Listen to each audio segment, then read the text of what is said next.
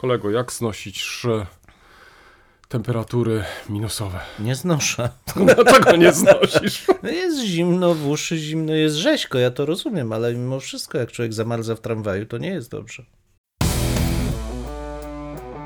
Dwóch historyków, jeden mikrofon.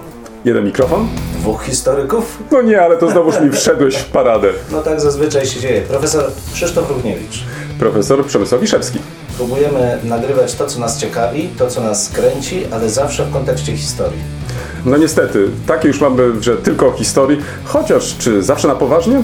No nie zawsze, a przede wszystkim historia to cały świat. To nie tylko to, co minęło, ale też to, co jest teraz. Chcemy pokazać, że w historii można poznawać się w różny sposób. Zdecydowanie w różny sposób i nawet można się nią bawić. Państwo wszyscy widzą, że się uśmiechamy, więc my się też bawimy nieźle. Bardzo dobrze. Dwóch Liczymy historyków, jeden mikrofon. Jeden mikrofon? Dwóch historyków.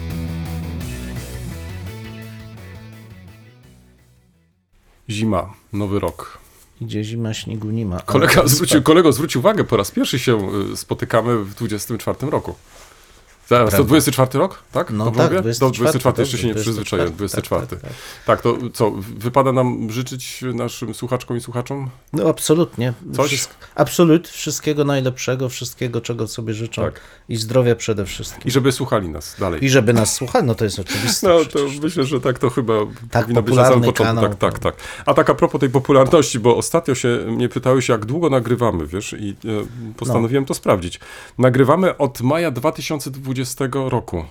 Żartujesz. Nie, ja wcale nie żartuję. Od 2020 roku i teraz jak patrzę na mm, tutaj ten wykaz y, w naszej aktywności, to wyobraź sobie, i tutaj możesz to potwierdzić, y, możesz to potwierdzić, bo, bo zobaczysz Mogę? y, ten wykres, proszę Tak, bardzo. widzę, widzę. Zobacz, on jest wzrastający. I to jak, proszę Państwa, Tak, rośnie zobacz, ale to, tak, no od 20 roku, zobacz, Tak. i w, ym, ta słuchalność w roku 23 była wybitna. Była wybitna.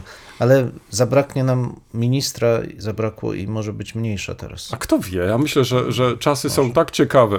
Zobacz, tyle się dzieje, że na pewno tematów nam nie zabraknie. No, może masz rację, No, nie, nie, wiesz, ja tutaj byłem z tym ostrożny. Tak. Ja nie wiem jak ty, ale ja czasami życzyłbym sobie no jednak więcej spokoju. No tak, tak, prawda. żebym, wiesz, miał czas wziąć Prawda. książkę i przeczytać, a nie cały czas reagować na to czy na tamto. Ponieważ ja już nie pojawi. reaguję tak jak ty, bo ty jesteś jednak człowiekiem żywiołowym, a ja zachowuję daleko idący już spokój porównywalny z omszałym głazem, to mimo wszystko... Zaraz, zaraz, kolego, tu prawie 10 lat y, różnicy No. między nami. Jak No. to jest? Jak ty to robisz, wiesz? W, skąd ja czerpię tyle siły, wiesz, tyle Właśnie. Ale to e, chyba ty e, powinieneś e, powiedzieć. energii? Bo ja mogę powiedzieć, skąd ja nie czerpię siły. No, a ty co- skąd czerpiesz? Tak, dziękuję za ciasteczko. Tak, Ale widzisz, to jest chyba jest jedna także z tych rzeczy, które em, mm, wzmacniają nas. Tak jest. Poczekaj, jeszcze coś chciałem powiedzieć. E, chciałem się tak pochwalić tymi słupkami. Chciałem. A, jeszcze jest jedna rzecz, o której chyba na koniec powiem. To jest 172 odcinek. 170. Tak, żeby już dopełnić tutaj tym wszystkim formalnościom, albo żeby tym wszystkim formalnościom stało się zadość. To, to, za, to Tak. przy dwusetnym Tak. coś musimy wymyśleć. Em, aha, jeszcze, słuchaj, jeszcze jakbyś chciał e, tutaj sprawdzić, e, w jakich godzinach najczęściej nagrywaliśmy, wiesz, nasze odcinki, to jak sądzisz? Przerażasz mnie tą statystyką. Nie, wcale cię ale, nie przerażam. okej. No, Najczęściej tak, no. przedpołudniowych. No, Między 14 to a jednak nie. 17, 18. Dziwne to jest coś. Dziwne rzeczywiście. Prawda? Ja sobie nie przypominam, żebyśmy o takiej porze nagrywali. Oczywiście zawsze, no, no, Coś tu są jakieś przekłamania. no widzisz. Kolego, przechodzimy do następnej części. E, Ciekawostki. ciekawostki. Ciekawostki. Tak, tak. Tak, specjalnie, proszę W Państwa. przeciwieństwie do mnie, proszę Państwa, kolega tutaj od razu się pochwalił, Tak. że tak. Wyjątkowo. E, Tak, że ma tu ciekawostkę, tak. Mam ciekawostkę. No i p- proszę Państwa, e, a może inaczej, zamilkł. to może, nie, bo zastanawiam się, komu zadać pytanie, ale to może nie zadam pytania Państwu, To chcesz mnie zadać? pytanie, tak, O, chcesz mnie zadać tak, pytanie? oczywiście, że tak. No i powiedz mi, e, który z e, rektorów Mhm. dużego, a może w ogóle jakiego uniwersytetu polskiego był, czy stał się przedmiotem zamachu bombowego w XX wieku? O, ojej, Tu cię mam. ojej. Em, No, Ale ty możesz mi tak jakoś tak y, też y, tak... W wolnej jakoś, Polsce, o tak powiem. e, to znaczy po roku 89. A to już twoja interpretacja. Zaraz, to chcesz powiedzieć po 2015 roku. Ciągle mówię, że to twoja interpretacja. Wiesz co? Nie, ale to teraz jeszcze tak trochę ustalmy. Czy tu chodzi o pierwszą połowę XX wieku, Dobra, czy... pierwszą połowę Pierwszą 20, połowę XX lżej wieku. było trochę. No dobrze, i teraz w- czy to o tereny wschodniej Rzeczpospolitej? O, jeszcze będzie mnie tutaj wyciągał. No tak wiesz, no skoro zadajesz pytanie, nie, to no już, nie, nie. Mm, Wiesz co, to ja powiem... No już dużo ci nie zostało. To dużo mi właśnie nie zostało, więc teraz pytanie, tak, no w Poznaniu może nie, w, hmm, w Krakowie też nie sądzę. No dobrze, strzelę, niech to będzie Uniwersytet Warszawski. No i przestrzeliłeś, kolego. Kurczę, no Tak. widzisz, no. Proszę Państwa, ja byłem też zdumiony. Nie jest to rzecz jakoś szeroko znana. No i w zasadzie chyba nie bardzo jest się czym chwalić. Mm, Ale, w, będę o tym jeszcze mówił przy okazji naszych opowieści bibliogra bibliograficznych, no jak Lekturowych, lekturowych, Tak. lekturowych. Władysław Natanson był rektorem Uniwersytetu e, Jagiellońskiego w 1923 roku i w, bomba wybuchła u bramy jego, jego domu, zniszczyła bramę.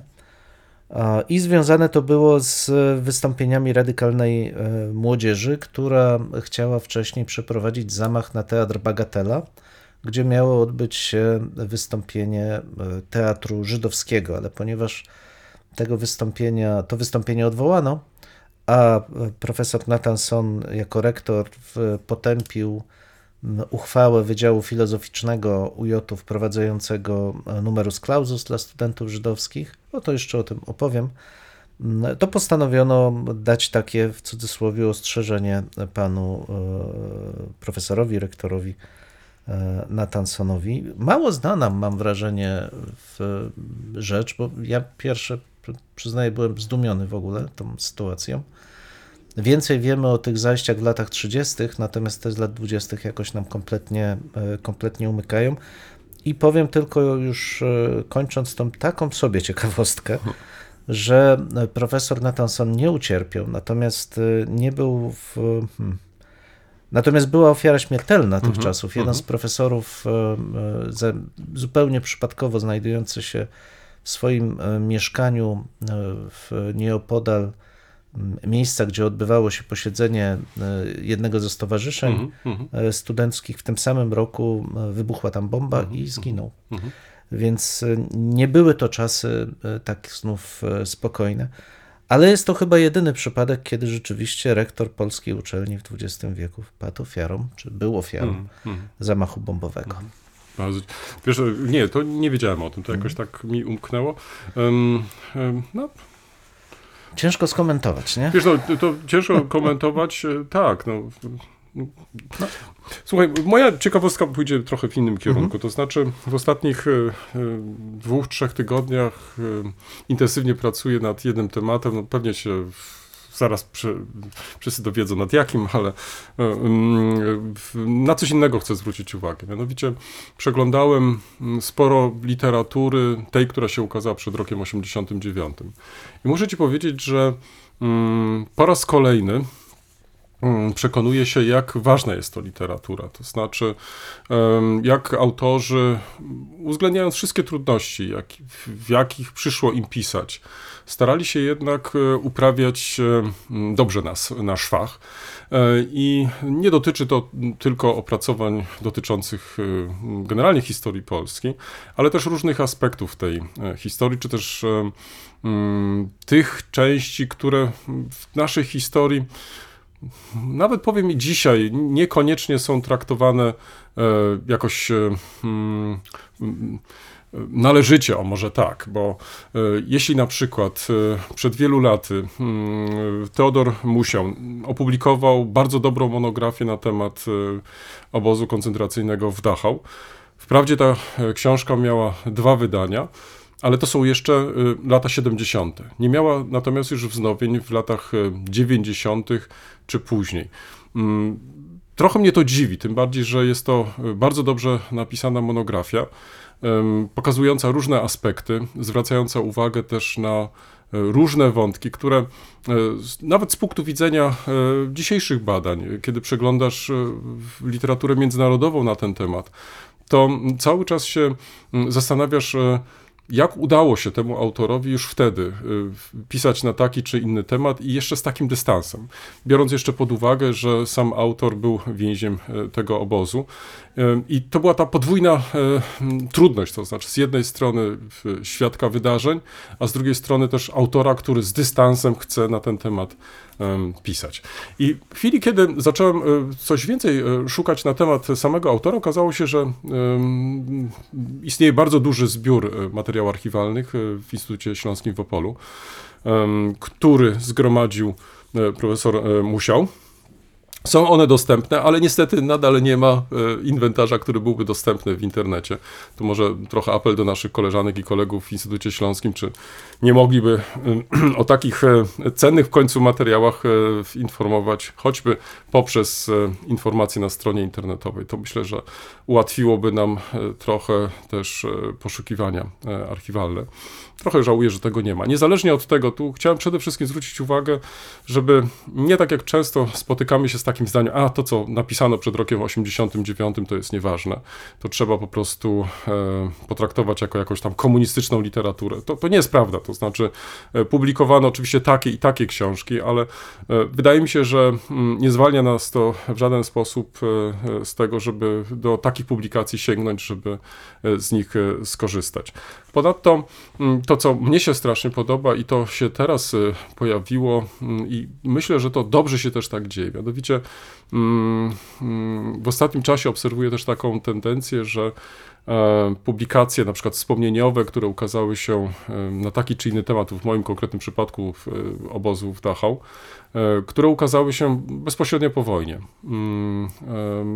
Często to nie były jakieś może wielkie nakłady, ale, ale bardzo wartościowe e, książki. Dzisiaj są w sposób kapitalny uzupełniane. To znaczy, na przykład.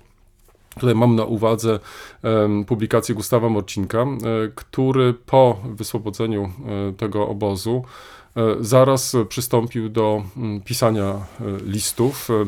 To są listy spod Morwy, które ukazały się zaraz po wojnie. Ale na przykład nie znaliśmy bardzo długo listów, które e, pisał do swojej siostry, nie, przepraszam, do swojej żony e, i nie, siostry, przepraszam, do siostry.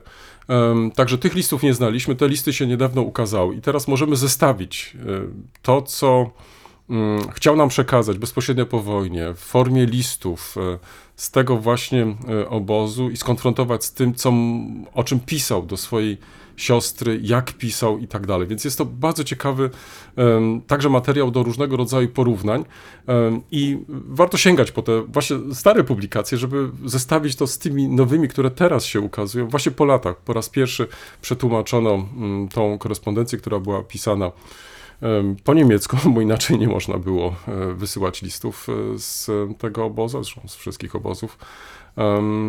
I została ta teraz ta, ten, ten wybór tych listów, czy te listy zostały teraz przetłumaczone, udostępnione i można kapitalnie konfrontować z tą wcześniejszą literaturą i zobaczyć, jakie były um, możliwości e, w druku, co można było pisać. Frapujące jest też to, za pomocą jakich kluczy starano się e, przemycać e, różnego rodzaju informacje, które nie powinien e, znaleźć cenzor, bo przecież każdy z tych listów był cenzurowany. To dla samych więźniów przecież też było rzeczą bardzo ważną. Jeśli takie listy były cenzurowane, to w, często w, mieli zakaz wysyłania tych listów później i tak dalej, i tak dalej. Tak więc są to bardzo ciekawe dla mnie, dla mnie rzeczy i muszę powiedzieć, że, że po raz kolejny, to, to chcę jeszcze raz powtórzyć, po raz kolejny przekonuję się, że um, warto do takiej literatury sięgać, a zwłaszcza teraz, kiedy publikowane są kolejne e, książki, zestawiać właśnie z tą starszą literaturą, żeby e, pokazać w jakich warunkach, w jakich okolicznościach e, te książki powstawały, były też publikowane. Habent sua fata libelli. Tak. Um, to co, dzwonimy? Dzwonimy, dzwonimy, dzwonimy, dzwonimy. A ja tak się zastanawiam, my dzwoniliśmy ostatnio, czy nie? Ja nie wiem, to, ale, nie, ale chyba tak, zawsze Wiesz, ja jestem jakiś taki dzisiaj zakręcony, to może dlatego, Widzę, że wiesz, tak siedzę po Kolega za prostu... wcześnie wstał. po Nie, właśnie nie to, tylko że wiesz, siedzę nad tym tematem i jakoś tak Mm. e, cały czas jakoś tak...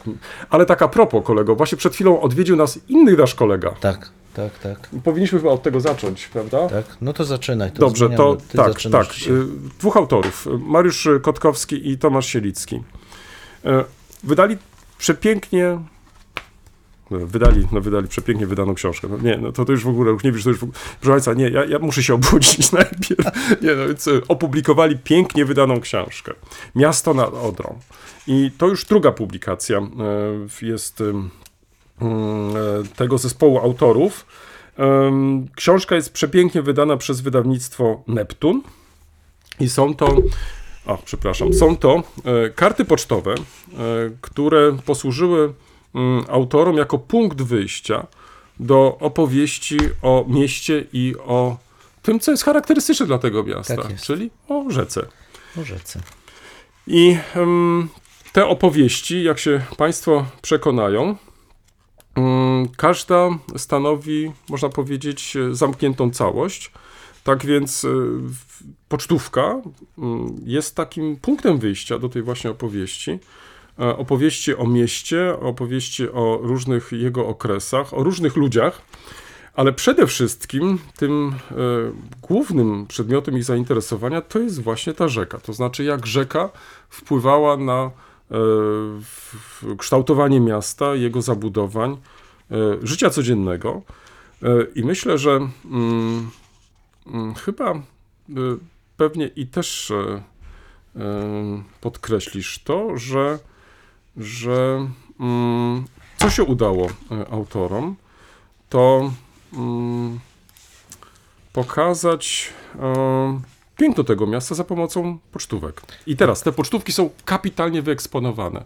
To chcę podkreślić. To znaczy, autorzy i wydawnictwo nie żałowali miejsca. To znaczy, e, po lewej stronie mamy mm, pocztówkę w dużym formacie, więc możemy, jeśli chcemy, możemy także i tutaj e, w, oglądać e, w, w szczególe takie czy inne miejsca. Natomiast po prawej stronie jest e, tekst, który towarzyszy właśnie tej e, pocztówce wcześniej prezentowanej. I myślę, że to jeszcze jest inny sposób e, mm, popularyzacji e, naszego miasta, myślę tutaj o Wrocławiu, i mm, pokazania e, jeszcze z innej strony, jak to miasto jest bogate. I mm, jest natomiast jeden mały taki, ale to na, naprawdę, to jest margines marginesów. To ja przed chwilą panu Tomaszowi powiedziałem, kiedy nam wręcza. Nie ma zakładki, panie Tomaszu i y, panie Mariuszu. No, chcielibyśmy jednak mimo wszystko, przy nawet i tak pięknie wydanej książce, mieć zakładkę, żeby móc też, kiedy się czyta ten...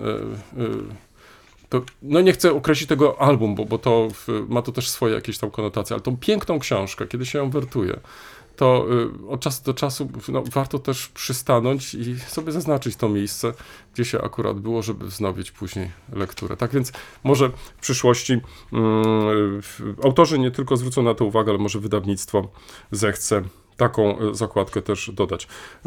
Nie wypowiadam się na razie merytorycznie, bo w, wymaga to jednak e, bardziej szczegółowej lektury. nie, ty się zawsze wypowiadasz merytorycznie, ale o merytoryce się nie wypowiadasz. Aha, no dobrze, no ale w każdym razie może tak, y, o szczegółach publikacji może tak, chociaż, o, o, chociaż z o, drugiej o, o. strony nie wiem, czy to jest takie tutaj istotne w tym miejscu, to znaczy ja myślę, że mm, na pewno trzeba podkreślić pomysł fajny na taką właśnie publikację, wykonanie kapitalne, E, Poza tym e, jest to, jak Państwo być może sobie przypominają, bo jakiś czas temu też przedstawiliśmy pierwszy tom, e, mm, czy pierwszą publikację tego nowego wydawnictwa we Wrocławiu, wydawnictwa mm, Neptun. I tak więc wszystko wskazuje na to, że wydawnictwo to będzie się bardzo żywo rozwijać także w następnych e, latach. E, Może mm, zapowiem, że, że kolejna książka e, będzie dotyczyć browarów wrocławskich.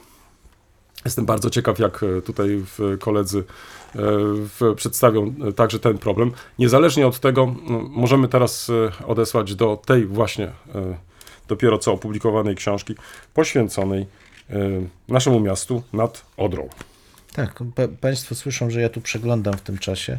Rzeczywiście książka tym, przy tym się wyróżnia spośród no, dość dużej grupy opracowań pocztówkowych, tak to ujmę, bo mm, mm. pocztówki są niezwykle um, wdzięcznym tematem do publikacji, pobudzają naszą ciekawość dotyczącą miejsc, w których żyjemy, ale przynoszą też ten powiew egzotyki, który gdzieś tam w nas ciekawość mhm. i taki charakter ma. Ale ta tym się wyróżnia, że rzeczywiście te pocztówki nie są to zgromadzone w ogromnej liczbie, tak. w małych formatach, tak. pozostawione bez komentarza. Mhm. Wręcz mhm. przeciwnie, tak jak powiedział kolega, każda z nich jest punktem wyjścia do tematycznego przedstawienia budynku, przestrzeni, którą ona e, przedstawia i motywem zasadniczym jest Odra, faktycznie. Miasto nad Odrą, wyspy odrzańskie, budynki nad Odrą się znajdujące, niekoniecznie mosty, bo jest to miasto, to nie są mosty nad Odrą. Przepiękne wydawnictwo, serdecznie polecam. Tak, i tutaj zwróć uwagę, są też różne wydarzenia, które były z rzeką związane, na przykład powód 1903 roku, mhm. też bardzo ładna kartka. Ja tylko może przypomnę, e, autorami Mariusz Kotkowski, Tomasz Sielicki, Miasto nad Odrą, natomiast wcześniejsze tomy E, Tomasz Sielicki tramwajem przez Wrocław, natomiast e, zapowiedź, e, tom trzeci albo trzecia publikacja wydawnictwa Neptun. Autorami są mm, Mariusz Kotkowski, Tomasz Sielicki, Antoni Arsłanowow. Tak, Arsłanow. Arsłanowow pod tytułem e, Browary, Wyszynki i Gorzelnie Wrocławia. Także y, trzymamy kciuki, zapraszamy tak, do tak, lektury. Tak, tak, tak, Dziękujemy panu y, Tomaszowi i panu Mariuszowi za piękny prezent. Za piękny, piękny prezent. Zobacz, nowy rok się zaczął. Nasza słuchalność wzrasta. No, jestem ciekaw, co przyniosą następne tygodnie.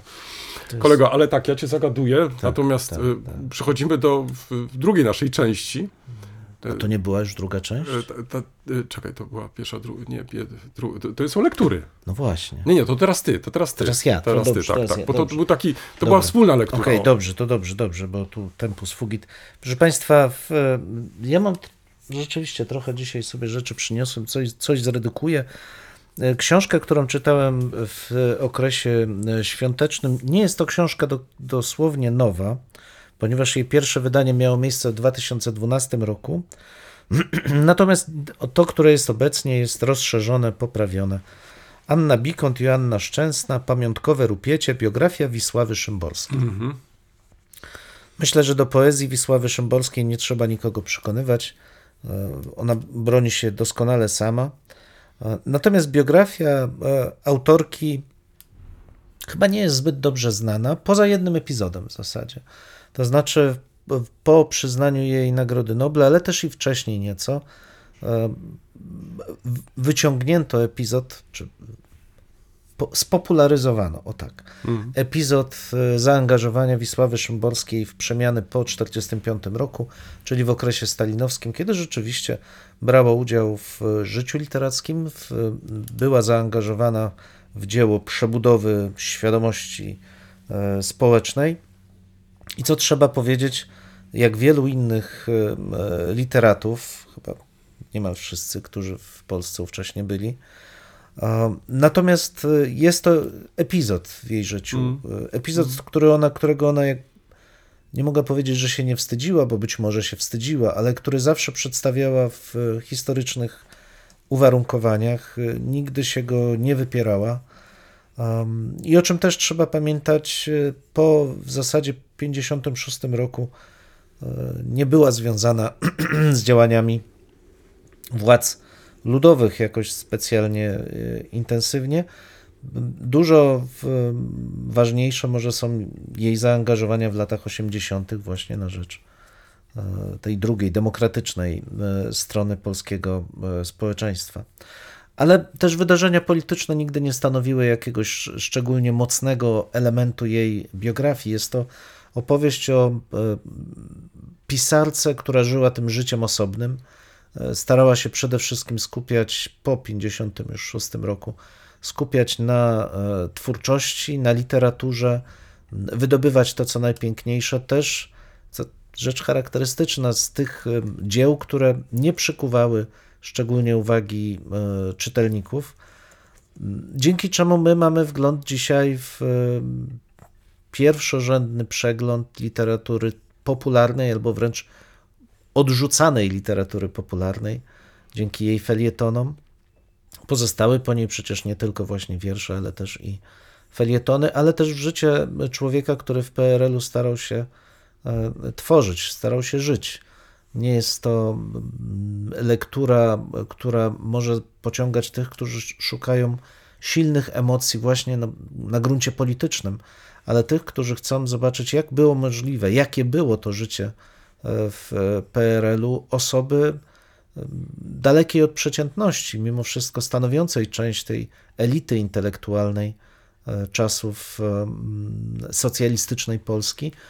Wydaje mi się, że bardzo pouczającym jest to, jest to spojrzenie. Ja tylko jedno jej stwierdzenie zacytuję. Mm, ona w pewnym momencie otrzymała mieszkanie, mm, w którym większość swojego życia PRL-owskiego już e, spędziła. I to była kawalerka z aneksem e, kuchennym, taki typowy e, gomułkowski styl, czyli niewielkie mieszkanko w miarę modernistyczne. I ona określiła go chyba jako pierwsze mianem szuflady i stwierdzeniem, że mhm. Polacy żyją w szufladach. My znamy Szuflandię, Szuflandii, tak. oczywiście. Tak która jest nawiązaniem właśnie do, e, do tego, ale też chyba pięknie to oddaje ten sposób funkcjonowania, nie wiem czy większości, ale dużej liczby ówczesnych Polaków, intelektualistów, którzy w tych swoich szufladach starali się wieść e, jakieś życie. Skłamałbym, gdybym powiedział, że jest to książka w moim odbiorze bardzo optymistyczna, bardzo spokojna, bardzo zadumana. Ja nie wiem, czy nie nazbyt długa, nawet powiem szczerze, ale to już była decyzja e, autorek. Na pewno jest to bardzo, bardzo szczegółowe kompendium życia w tej wybitnej postaci, wspaniałej osoby pani e, Wisławy e, Szymborskiej i jej też całkiem niełatwego, nieprostego życia osobistego. To jest jedna rzecz.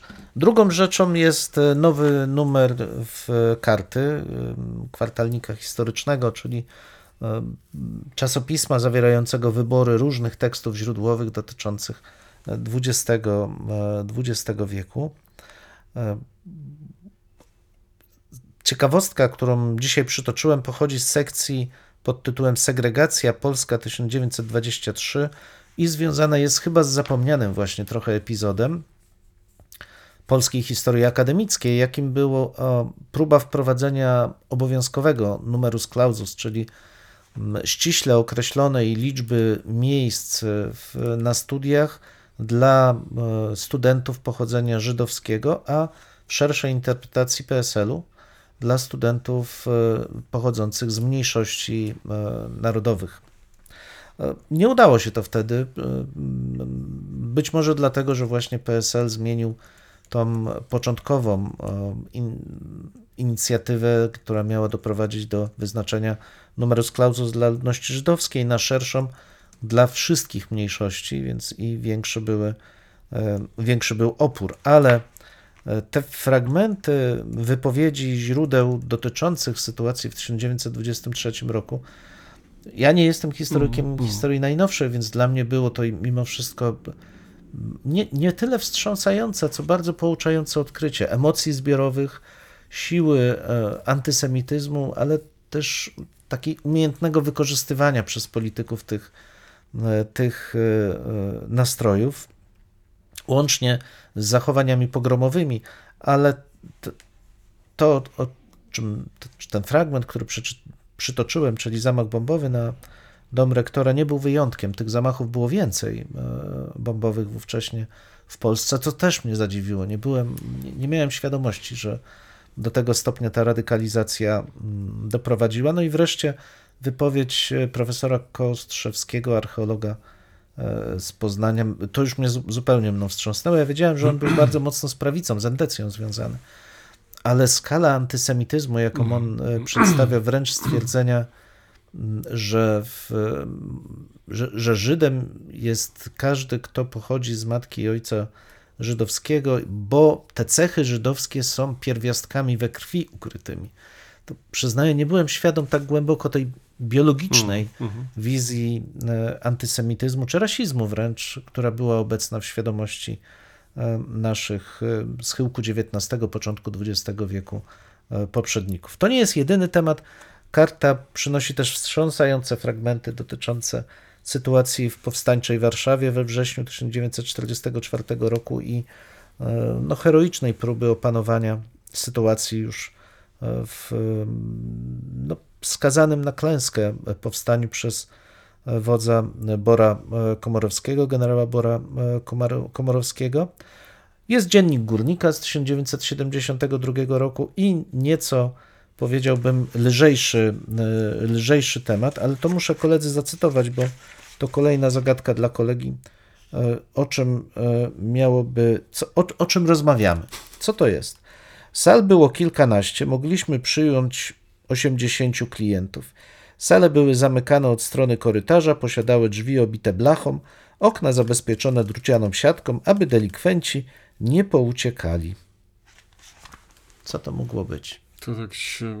50 lata podpowiedź. Lata 50. Hm. To może jakiś zakład dla obłąkanych? Izba wytrzeźwień, kolego. Ach, izba, no tak, no to po części się zgadza, po części się tak, zgadza. Wspomnienia Felczera, który podjął pracę w warszawskiej Izbie Wytrzeźwień, Ach. chyba pierwszej mm, zresztą, mm. jaka wtedy mm. w latach 50. powstała. Więc bardzo polecam, naprawdę jak zawsze, bardzo interesujące, od naprawdę tragicznych do takich no nie powiem, że humorystycznych, ale obyczajowych fragmentów XX, no. XX wieku. I oczywiście, tak jak się domyślam, przepiękne zdjęcia, tak, tak, dotąd tak, nigdzie nie publikowane. Oczywiście. Zresztą są sama częścią, okładka. No, no tak, są częścią składową każdego numeru pisma.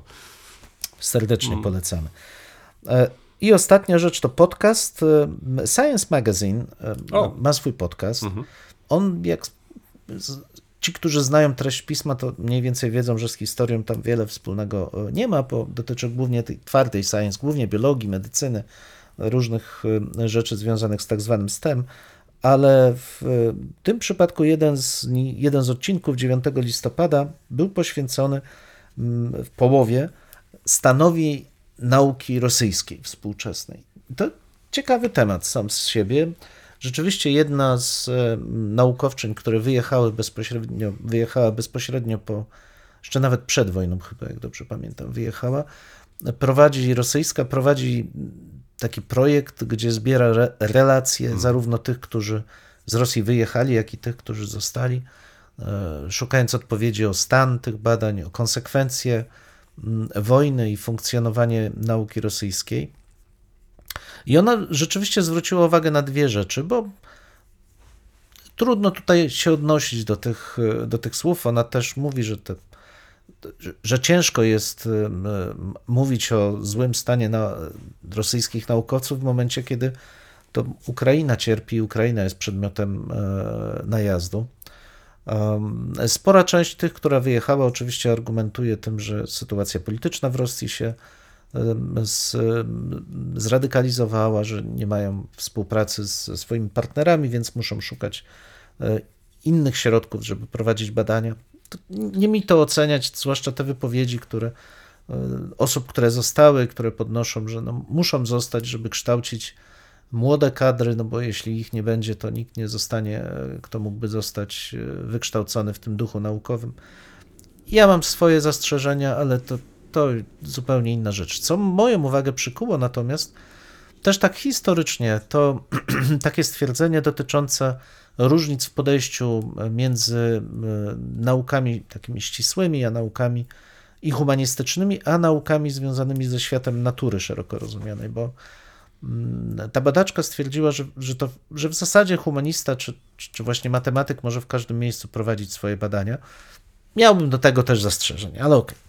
Natomiast nieco inaczej jest w przypadku badaczy zajmujących się na przykład klimatem, czy zajmujących się fauną i florą.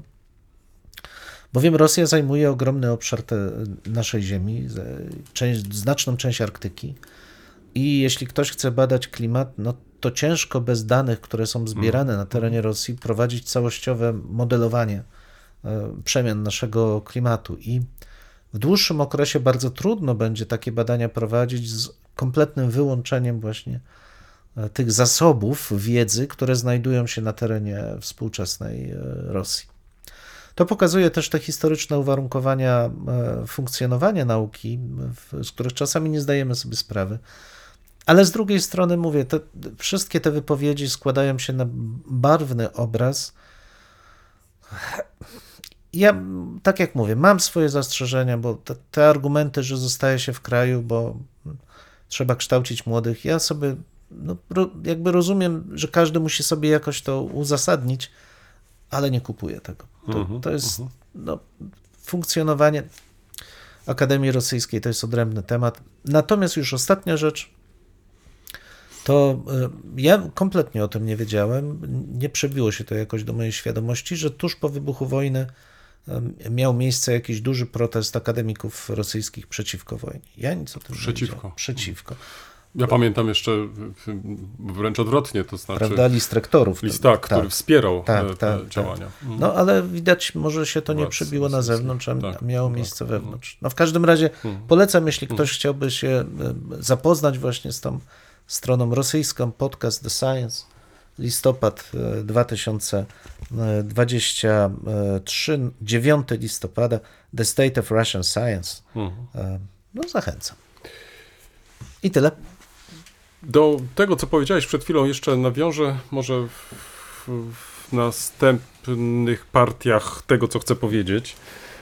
Zacznę może od e, wspomnień, bardzo ciekawych. E, ukazały się wprawdzie już w 2012 roku, ale dopiero teraz miałem okazję do nich e, zajrzeć. Są to wspomnienia bardzo nietypowe księdza katolickiego Hermana Scheipersa pod tytułem Grad Wanderungen Priester unter zwei Diktaturen, co mógłbyś przetłumaczyć jako chodzenie czy też stąpanie po linie ksiądz e, e, w, w dwóch czy podczas dwóch dyktatur, może tak.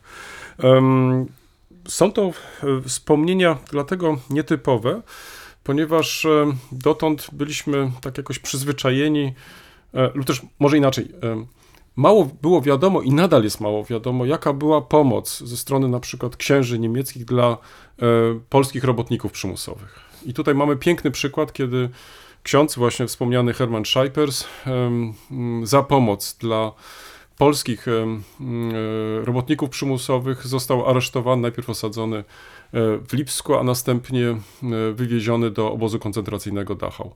Oczywiście to, to był jeden z takich, można powiedzieć, powodów jego aresztowania, bo, bo tak naprawdę tym właściwym powodem to jednak była walka z niepokornymi księżmi, usuwanie takich młodych księży, to znaczy przekonywanie ich do e, e, ideologii narodowo-socjalistycznej. No tutaj ksiądz Shapers, e, mm, przynajmniej tak jak to relacjonuje, i tutaj myślę, że, że robi to w sposób przekonujący.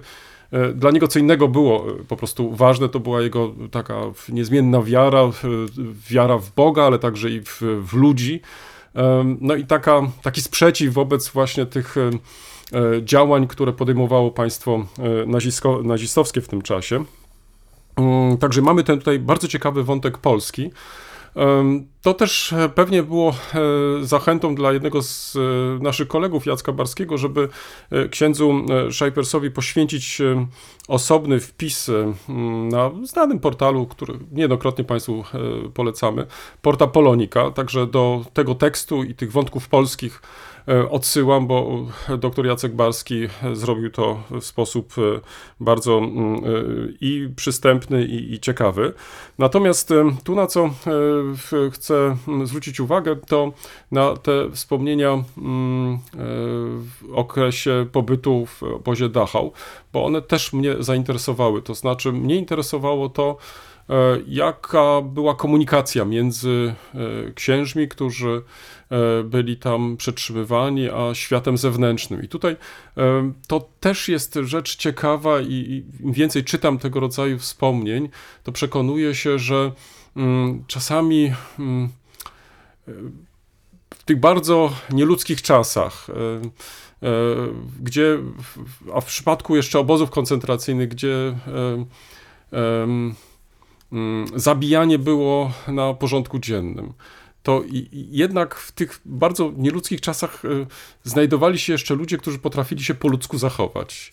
I na przykład tutaj znajdziemy kilka przykładów bardzo ciekawych jak reagowała ludność e, z Dachau e, na obóz na e, więźniów. I może to nic nieznaczące są przypadki, ale to, że starano się tym więźniom podsuwać jedzenie, jakoś zwracać na nich uwagę, a niekoniecznie tylko krzyczeć, pluć i tak dalej, to co znamy z kolei też z innych opowieści. To wydaje mi się, że ten obraz staje się nam bardziej zróżnicowany, to znaczy nie chcę tym samym powiedzieć, że mm, to były wszystkie takie przypadki, że, że one dominowały, ale może i warto także i o takich e, po prostu e, pamiętać. Także e, te wspomnienia księdza Szajpersa dają nam wiele takich przykładów i myślę, że nie chodzi tutaj tylko o to, o jego te kontakty w samym obozie, także z polskimi księżmi, bo także i o nich tutaj jest mowa, ale także i te, z tym światem zewnętrznym.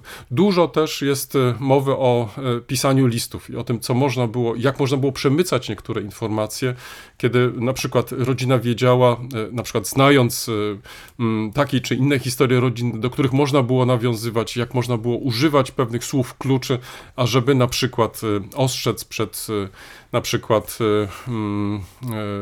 taką czy inną sytuacją, w której nasz bohater się znalazł. Polecam. Y, te wspomnienia, niestety nie ukazały się one dotąd po polsku. Myślę, że może nie w całości, ale warto byłoby być może y, w, w jakichś w większych częściach udostępnić po polsku te wspomnienia. Wspomnienia Hermata Scheipersa, jeszcze raz przypomnę, Gradwanderungen Priester unter zwei Diktaturen warta, myślę, e, uwagi ta e, publikacja. I teraz druga e, rzecz, na którą zwróciłem uwagę, to bardzo obszerny raport. Być może część z Państwa już miała okazję się z nim zapoznać. Ukazał się w dodatku do Gazety Wyborczej. W całości jest poświęcony w Instytutu Pamięci, Instytutowi Pamięci Narodowej. E, jest to, wydaje mi się, e, bardzo ważny raport i, i e, zachęcam do jego uważnej lektury. Raport Piotra Głuchowskiego pod tytułem Zapytałem historyków, co dali z IPN. Ma 600 milionów budżetu i 3000 pracowników.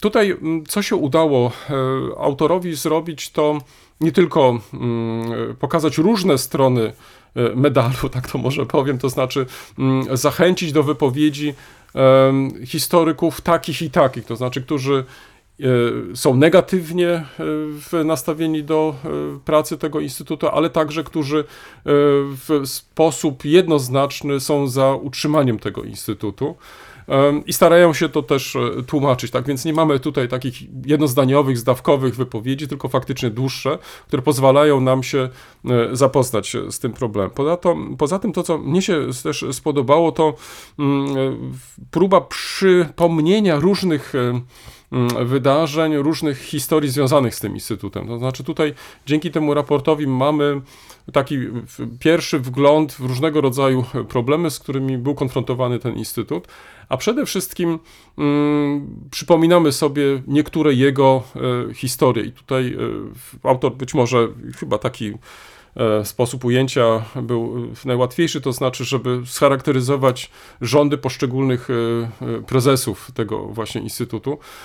I tak poszedł właśnie tym kluczem i starał się pokazać, jak zmieniała się polityka samych prezesów, ale także i polityka państwa wobec Instytutu Pamięci Narodowej. Więc wydaje mi się, że tutaj ten raport E, jest dobrym punktem e, wyjścia do debaty, do dyskusji, która czy którą już w jakiś sposób mm, zainicjował Głuchowski w swoim, w, swoim tekście, a w tytule jest to widoczne 600 milionów budżetu i 3000 pracowników, więc to jest dobre pytanie po prostu, co z tym zrobić, czy faktycznie E, mamy do czynienia tutaj z taką instytucją, e, która powinna otrzymywać tak ogromne pieniądze e, i czy te pieniądze są po prostu dobrze wydawane. Tym bardziej, i to cały czas chcę podkreślić na każdym miejscu, to są po prostu nasze pieniądze z naszych podatków i czy po prostu taka instytucja jest z naszego punktu widzenia ważna, ażeby ją po prostu dalej w ten sposób finansować.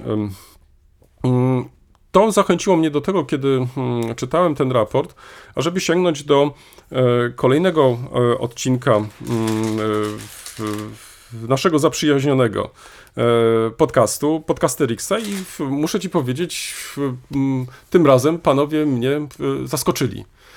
Ostatni odcinek jest poświęcony odezwie łódzkiej, lub też tak zwanej odezwie łódzkiej. I jest to jeden z najdłuższych odcinków, jaki nagrali nasi koledzy. E, pewnie poszli naszym przykładem, e, więc e, muszę ci powiedzieć, że dzisiaj, kiedy stałem w różnych korkach dojeżdżając do, do, do, do centrum Wrocławia, to odsłuchałem ten odcinek od początku do końca z dużym zainteresowaniem.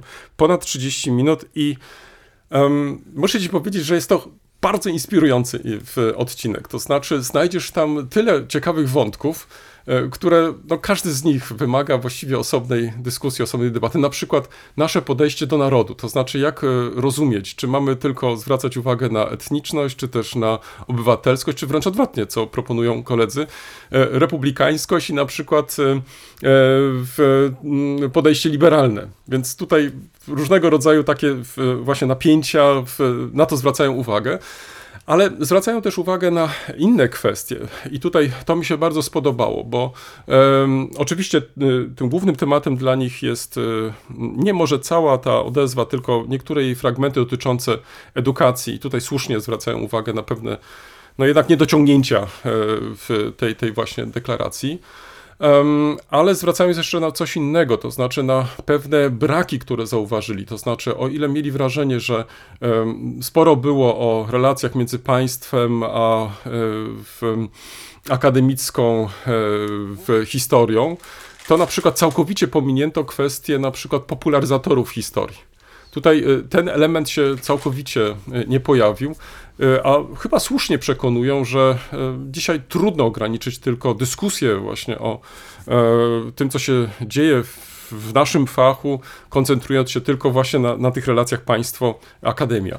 No i chyba kolejna rzecz, która tu się pojawia, jest stąd zwróć uwagę zachęcam wszystkich Państwa, żebyście odsłuchali ten, ten odcinek.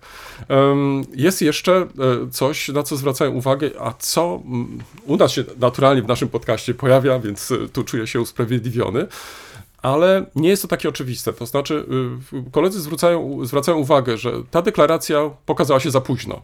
To znaczy, gdyby ona się pokazała dwa lata temu, trzy lata temu, miałaby całkiem inne znaczenie. Natomiast teraz można sobie e, narzekać, można tutaj e, pokazywać, że to wszystko było B i tak dalej. I tutaj to jest słuszne pytanie, które stawiają. Ale gdzie byliśmy wcześniej? Dlaczego wcześniej nie zwróciliśmy na te niedomagania uwagę? I tutaj poszli nawet krok dalej i mm, zrobili tak trochę to nie wprost, y, ale myślę, że to, to trzeba też wyartykułować. To znaczy, zadali też pytanie, gdzie byliśmy my jako nauczyciele, bo przecież e, co z tego, że dzisiaj, tutaj dali przykład prawników, co z tego, że na przykład y, jedni prawnicy mówią, to nie są prawnicy, chociaż to są absolwenci prawa. E, no tak, y, tylko że także i w naszych szeregach są historycy, a nie tylko absolwenci historii. Czyli jaki jest nasz stosunek tak naprawdę też do tego, co my robiliśmy w tym właśnie minionym okresie. I mnie się wydaje, że taka refleksja, ona dla nas jest tutaj e, bardzo przydatna, bardzo, wręcz bym powiedział, konieczna, mm, jeżeli chcemy faktycznie wyciągać jakieś wnioski z tego, co, co się stało, lub też się zastanowić, e, jaka ma być ta e, mm, historia, myślę tutaj o studiach historycznych, o nauczaniu historii w przyszłości. I, i to jest, y, myślę, dyskusja, e, która może paradoksalnie e, w, nie jest może zainicjowana przez tą deklarację, ale w, w, i tutaj pojawiło się to też w, podczas tego podcastu, może zwrócenie uwagi na to, co się nie znalazło w tej deklaracji jest jeszcze ciekawsze, żeby tym samym taka dyskusja doszła po prostu do skutku. Nie wiem, co ty sądzisz, ale... ale... Od razu chyba możemy dzwonić, tak, bo możemy, tak, do kolejnych... Tak, dzwońmy od razu, tak, tak. Tak, bo dzisiejszym tematem naszego spotkania mają być między innymi instytucje edukacyjno-historyczne, tak to ujmijmy, y, powołane przez poprzednie rządy, nie tylko ten ostatni, y, które funkcjonują w przestrzeni i obecnie są poddawane audytowi zapowiedzianym przez premiera Donalda Tuska. Ten temat, który ty podałeś, czyli gdzie byliśmy, my o tym już mówiliśmy w jednym mm. z naszych odcinków, że tak trochę krokodyle łzy, które teraz się wylewa. No, ja też mam taki dysonans, powiem ci, taki herbertowski, że no, można było wiele rzeczy robić wtedy, kiedy potrzebna była odwaga, a teraz to trochę warto by się najpierw chyba uderzyć we własną piersi, dopiero potem jakieś postulaty w ogóle uh -huh, e, uh -huh. formułować. No ale to Taki jest, taka jest moja opinia. Natomiast ten, ten temat główny, który podałeś, czyli co dalej z tymi wszystkimi instytutami, bo przecież ich trochę jest. Instytut mamy i Pileckiego, i Dmowskiego, i, i Kolbę mamy instytut -hmm, też. -hmm. Instytut Badań nad Barokiem. Nad Barokiem. Chyba już nie mamy. Chyba już nie tak, mamy. Istniał miesiąc czasu jakoś tak, tak. I, i już nie istnieje. I tych instytutów, rzeczywiście instytutów, ale centrów uwagę, badawczych... Nie tylko, nie tylko tych, które zostały na nowo utworzone, ale tak. takie, które zostały... Zawłaszczone. Za, właśnie to chciałem powiedzieć, w cudzysłowie zawłaszczone, tak. też przejęte. Tak. Mhm. Mhm. I tego typu rzeczy jest więcej, bo przecież my widzimy tylko te, które są najlepiej widoczne, a tak. takich mhm. przybudówek, centrów badawczych, specjalnych inicjatyw e, finansowanych z budżetu e, państwa, które miały troszczyć się, wspierać, rozwijać było dużo więcej. I, I mówimy o... tylko o historycznych. Mówimy tylko o historycznych, a przecież o większości pewnie hmm. nawet nie hmm. mamy, nie mamy pojęcia, pojęcia tak, tak, co się kryło. No, ja ze zdziwieniem zawsze śledziłem te wszystkie centra, centra walki czy oporu przeciwko prześladowaniu chrześcijanom w Polsce. W ogóle no, nie łączyły mi się te klocki zupełnie, a nie jedno jest i, i spokojnie funkcjonują. Więc ja zgadzam się tutaj, że należy je e, dokonać ich e, audytu, w sensie zobaczyć na ile ich działalność jest zgodna z interesem publicznym. Mm -hmm, Nie wiem, jak mm -hmm. to mhm. ująć nawet, bo wiesz, za tym się zawsze kryje taki niepokój, że okej, okay, jedna władza miała swoje jedne cele ideologiczne, ale czy druga dokonując takiego audytu, a potem e, zmian, nie będzie z kolei szła Albo tak jak się stronę. mówi, nie wyleje dziecka z kolei. No, z, z koleją. Z, kąpielą. Z kąpielą. Tak. Mój, mój, mój, z kąpieli. Ja muszę się obudzić jednak w końcu. No i, i, i w związku z tym, wiesz, ja z jednej strony hmm. bardzo bym chciał przede wszystkim, żeby te audyty były jak najbardziej transparentne. Ale to jest pytanie, słuchaj, ale zatrzymajmy się może no. tutaj na tych audytach, wiesz, bo e, rzucane jest hasło audytu. Ja, ja, chciałbym wiedzieć na przykład, na czym polega taki Prawda? audyt, wiesz? Mhm. To znaczy, kto dokonuje takiego audytu? Czy to są, co, tak jak na przykład znamy z naszej praktyki, że to są niezależne tak. E, gremia, które są powołane do tego, żeby na przykład e, ocenić e, pracę takiej czy innej jednostki takiego czy innego instytutu, bo ja raczej bym szedł w tym kierunku, to znaczy, wiesz, bo zawsze pojawia się to, to takie niebezpieczeństwo, że tak jak powiedziałeś, że w momencie przełomu e, dochodzi do władzy nowa e, grupa, wysyła swoich ludzi, którzy oceniają to czy tamto i twierdzą B albo tak, no ale na jakich podstawach? To znaczy, tak. jakie są kryteria? Czy te kryteria są na przykład znane? Mhm. Jak się ocenia? To znaczy, co jest oceniane też, wiesz, no, mhm. ja myślę, że każda z tych instytucji już, teraz nie chcę być źle zrozumiany, to znaczy ja uważam, ma prawo do tego, żeby być sensownie po prostu mhm. oceniona i teraz no, albo faktycznie były to typowe jakieś tam jak to się czasami też określa, przepompownie dla e, różnego rodzaju środków, pieniędzy tak. i tak dalej, prawda? Albo też faktycznie były to instytucje, które realizowały takie czy inne programy, które no, zostały ustalone, wiesz. I mhm. teraz ja myślę, że tutaj należałoby się zastanowić, czy to nie jest dobry punkt wyjścia, żeby się zastanowić, e, czy właśnie w takim zakresie chcemy wspierać takie e, instytucje, czy też nie, czy ta praca, którą wykonały lub też wykonują, jest pozytywna, czy jest negatywna, czy jest do naprawy i tak dalej, i tak dalej. Więc y, mnie tutaj póki co brakuje trochę tych kryteriów, wiesz, to mhm. znaczy jest mowa o tym, że y, usuwamy rady, w porządku, to to jest jakaś decyzja, to jest decyzja polityczna, e, ale później przechodzimy do tej, takiego drugiego etapu, gdzie ważą się losy tych instytucji, to znaczy, gdzie no, trzeba je jakoś ocenić. I teraz jak to się robi? No, mm, póki co no nic więcej nie wiemy. To znaczy wiemy tylko, że do końca miesiąca, do końca stycznia e, mają być znane jakieś e, e, bliższe szczegóły, ale pytanie, czy te, tego, jak te instytuty, czy te instytucje będą oceniane, czy też już otrzymamy informację, że ta na przykład została skreślona, a ta będzie na przykład dalej działać, lub też są, będą być może instytucje, które będą wymagały jakiejś naprawy. Mhm. No właśnie, bo ja trochę się boję tego pośpiechu. Z jednej mhm. strony rozumiem, bo też jest takie duże oczekiwanie wyborców, że szybko będzie widać rezultaty tych działań, ale często szybko znaczy niekoniecznie merytorycznie. I e, to, to byłoby chyba najgorsze, bo jeżeli te zmiany, które będą zachodzić, będą miały charakter taki bardzo e, pośpieszny, skupiony na finansach, nie zwracający uwagi na merytorykę tego, co się działo w tych mm, instytutach, to za 4 lata władze mogą się zmienić, albo za 8 lat i będziemy mieli znowu orebur to samo, to znaczy znowu będą przywracane, będą stawiane pomniki. I ja bym naprawdę zwrócił uwagę na to, co się wydarzyło. Przez te 8 lat historia była przedmiotem, narzędziem politycznym tak, w dużej tak. mierze. I teraz dodajmy jeszcze jedną rzecz, przepraszam, że ci wejdę w no. słowo, że y, znalazły się koleżanki i koledzy, którzy y, wzięli w tym po prostu Oczywiście, aktywny tak, udział. Tak. I teraz jest kolejne pytanie, mhm. co z, także i z nimi zrobić? Mhm. Wiesz, bo, no. bo, jest audyt, to jest audyt, to są instytucje, tak. no ale przecież y, te instytucje nie były mhm. jakoś w oderwaniu od różnych zainteresowań naszych koleżanek i kolegów i to oni przecież uczestniczyli w tym procederze. Wiesz, no są na pewno różne formy i, za, i tych instytucji, mm, i mhm, postaw mm. ludzkich, bo jedną rzeczą jest, jeżeli w, popełniasz błędy merytoryczne, to powinno być wytknięte i powinno być wytknięte po mm, publikacjach. Mm, Nie po zmianie władzy, ale po publikacjach.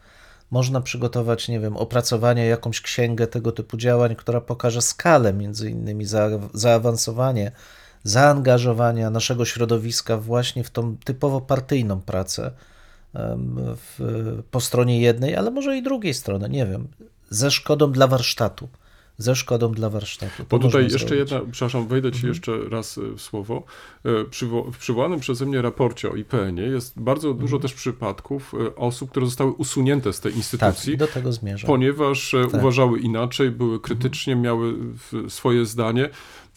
I można się nie zgadzać na przykład e, z takim czy innym sposobem interpretacji, ale trudno byłoby im zarzucić, że to nie byli e, historycy, którzy no, nie znali warsztatu, prawda? Mhm. E, ale zostali przez osoby zwierzchnie po prostu usunięte. I to uważam, że to jest po prostu wręcz no, naganne. Ale oczywiście, no oczywiście są jakby dwie strony tego mhm. wszystkiego, bo mamy z jednej strony tych, którzy, jak kiedyś mówiono, byli pieszczochami systemu, ale z drugiej strony mamy ogromną rzeszę ludzi, których ten system wyrzucił na margines. Mhm.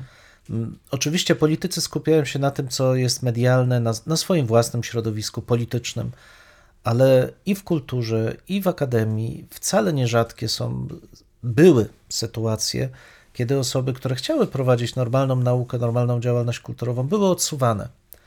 I dzisiaj są zapomniane, i nikt o nich nie będzie tak, pamiętał. Tak.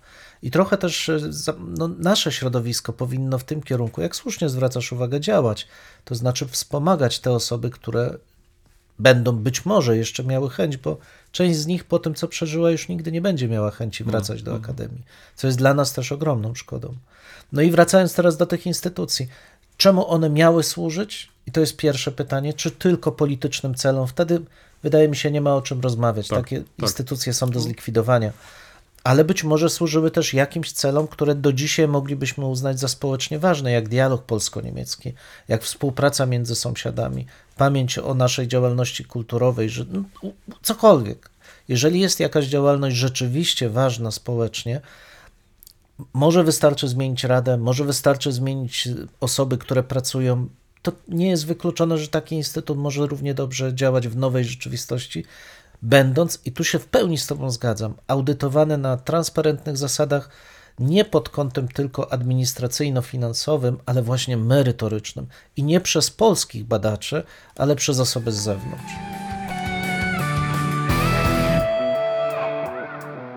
Tym miejscu stawiamy kropkę lub też jak to woli, kropkę nad i. No, mamy nadzieję, że to nie jest koniec, że to jest początek Waszych dyskusji. Mam nadzieję, że Was zaciekawiliśmy. Prosimy o komentowanie naszych em, zmagań z historią.